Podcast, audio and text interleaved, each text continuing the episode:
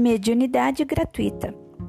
Os médios atuais, pois que também os apóstolos tinham mediunidade, igualmente receberam de Deus um dom gratuito, o de serem intérpretes dos espíritos para instrução dos homens, para lhes mostrar o caminho do bem e conduzi-los à fé, não para lhes vender palavras que não lhes pertencem a eles, médiums, visto que não são fruto de suas concepções, nem de suas pesquisas, nem de seus trabalhos pessoais.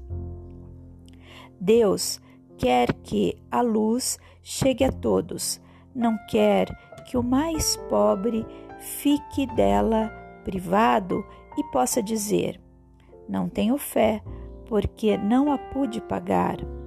Não tive o consolo de receber os encorajamentos e os testemunhos de afeição dos que pranteio, porque sou pobre.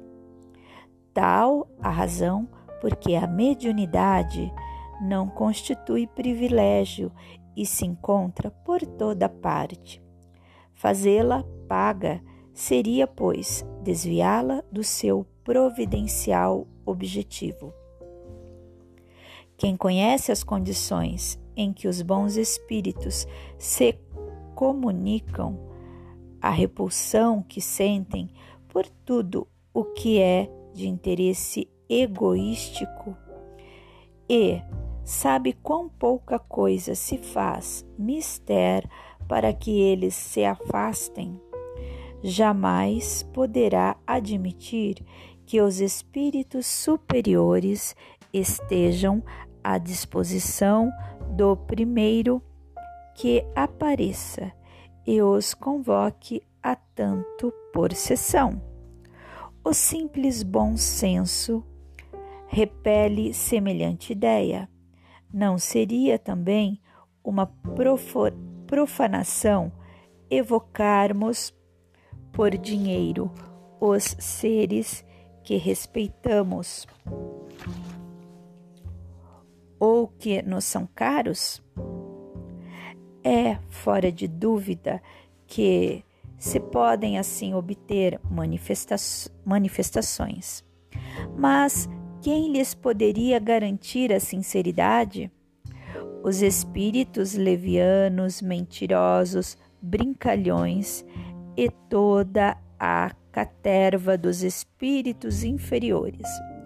Nada escrupulosos, sempre acorrem prontos a responder ao que se lhes pergunte, sem se preocuparem com a verdade. Quem, pois, deseje comunicações sérias, deve, antes de tudo, pedi-las seriamente e, em seguida, inteirar-se da natureza das simpatias do médium com os seres do mundo espiritual. Ora, a primeira condição para se granjear a benevolência dos bons espíritos é a humildade, o devotamento, a abnegação, o mais absoluto desinteresse moral e material. A par da questão moral, apresenta-se uma consideração efetiva, não menos importante, que entende com a natureza mesma da faculdade.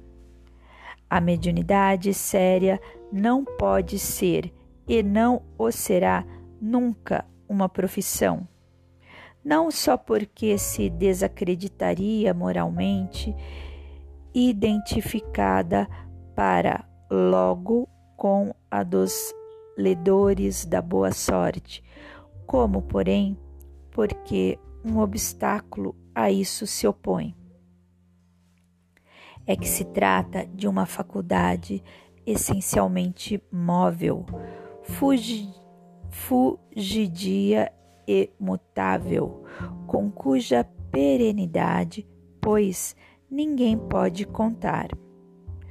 Constituiria, portanto, para o explorador uma fonte absolutamente incerta de receitas de natureza a poder faltar-lhe no momento exato em que mais necessária lhe fosse. Coisa diversa é o talento adquirido pelo estudo, pelo trabalho e que, por essa razão mesma, representa uma propriedade da qual, naturalmente, lícito é ao seu possuidor tirar partido. A mediunidade, porém, não é uma arte nem um talento, pelo que não pode tornar-se uma profissão. Ela não existe sem o concurso dos espíritos Faltando estes, já não há mediunidade. Pode, pode subsistir a aptidão, mas o, ex o seu exercício se anula. Daí vem não haver no mundo um único médium capaz de garantir a obtenção de qualquer fenômeno espírita em dado instante. Explorar alguém a mediunidade é, conseguintemente, dispor de uma coisa da qual não é realmente dono. Afirmar o contrário é enganar a quem paga. Há mais, não é de si próprio que o explorador dispõe. É do concurso dos espíritos, das almas dos mortos, que ele põe a preço de moeda. Essa ideia causa instintiva repugnância. Foi esse tráfico degenerado em abuso, explorado pelo charlatanismo pela ignorância, pela credulidade e pela superstição que motivou a proibição de Moisés. O moderno Espiritismo, compreendendo o lado sério da questão, pelo descrédito a que lançou essa exploração, elevou a mediunidade à categoria de missão A mediunidade é coisa santa que deve ser praticada santamente, religiosamente.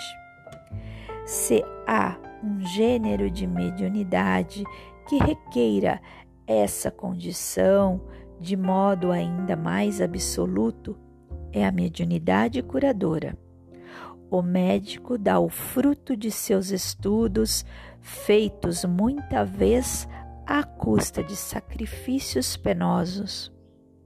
O, magna, o magnetizador dá o seu próprio fluido, por vezes até a sua saúde. Podem pôr-lhes preço. O médium curador transmitem o fluido salutar dos bons espíritos, não tem o direito de vendê-lo. Jesus e os apóstolos ainda que pobres, nada cobravam pelas curas que operavam. Procure, pois, aquele que carece do que viver, recursos em, em qual, qualquer parte, menos na mediunidade. Não lhe consagre, se assim for preciso, senão o tempo de que materialmente possa dispor. Os espíritos lhe levarão em conta o devotamento e os sacrifícios, ao passo que se afastam dos que esperam fazer deles uma escada por onde subam. O Evangelho segundo o Espiritismo, capítulo 26. Dai gratuitamente o que gratuitamente recebestes.